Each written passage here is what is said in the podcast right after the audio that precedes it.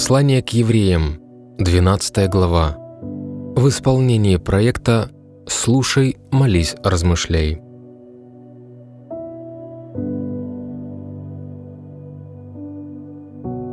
Итак, нас окружает целое облако свидетелей. Поэтому давайте сбросим с себя все, что мешает нам бежать, а также грех, легко запутывающий нас в свои сети, и будем терпеливо преодолевать отмеренную нам дистанцию. Будем неотрывно смотреть на Иисуса. От начала до конца наша вера зависит от Него. Он ради предстоящей радости претерпел смерть на кресте, пренебрегший позор – и сейчас сидит по правую сторону от Божьего престола. Подумайте о нем, испытавшем такую вражду со стороны грешников. И это поможет вам не изнемочь душою и не потерять присутствие Духа. Вам еще не приходилось сражаться с грехом до крови. Вы забыли слова ободрения, обращенные к вам как сыновьям – Сын мой, не отвергая наказания Господнего, не теряя присутствия Духа, когда Он тебя обличает. Ведь Господь наказывает того, кого любит, и бьет каждого, кого принимает как сына.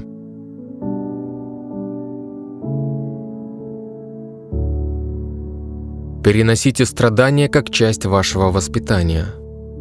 Бог относится к вам как к сыновьям – Разве есть такой сын, которого бы отец не наказывал? Если вы не бывали наказаны, а каждый подвергается наказанию, то вы незаконные дети, а не подлинные сыновья. У нас у всех были земные отцы, которые наказывали нас, и мы уважали их. Насколько же больше мы должны быть послушны Отцу наших духов, ведь это послушание дает нам жизнь.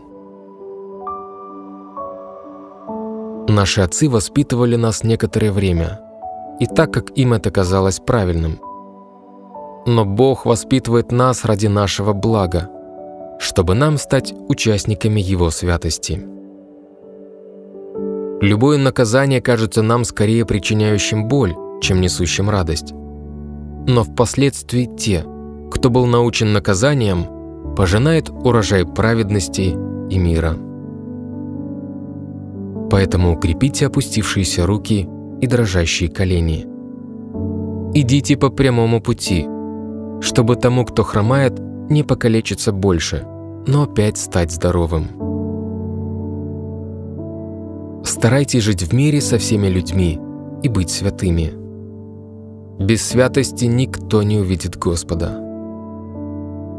Смотрите, чтобы никто из вас не был лишен благодати Божьей и чтобы никто не причинил бы вам вреда, подобно горькому корню, который пророс среди вас, и чтобы им не осквернились многие. Смотрите, чтобы никто из вас не предавался распутству и не был таким далеким от Бога, как Исав, который за одну миску еды продал свои права старшего сына. Вы знаете, что потом он хотел унаследовать благословение – но был отвергнут. Хотя он горько плакал, было слишком поздно для раскаяний. А ведь вы подошли не к горе Синай, которой можно притронуться, и которая пылает огнем. Не ко тьме, не к мраку и не к буре. Вы пришли не на звук трубы и не на голос, говорящий такие слова – что слушающие просили о том, чтобы больше он не говорил им. Люди были не в силах вынести то, что им было повелено. Если животное прикоснется к этой горе, оно должно быть побито камнями. Это было так ужасно, что даже Моисей сказал «Я в страхе и трепете». Нет. Вы пришли к горе Сион, городу живого Бога к небесному Иерусалиму. Вы пришли к тысячам ангелов, собранным на радостное торжество. Вы пришли в собрание первенцев, чьи имена записаны на небесах. Вы пришли к Богу, судье всех людей, и к духам праведников, ставших совершенными. Вы пришли к Иисусу, посреднику Нового Завета и к окропляющей крови, которая говорит лучше крови Авеля.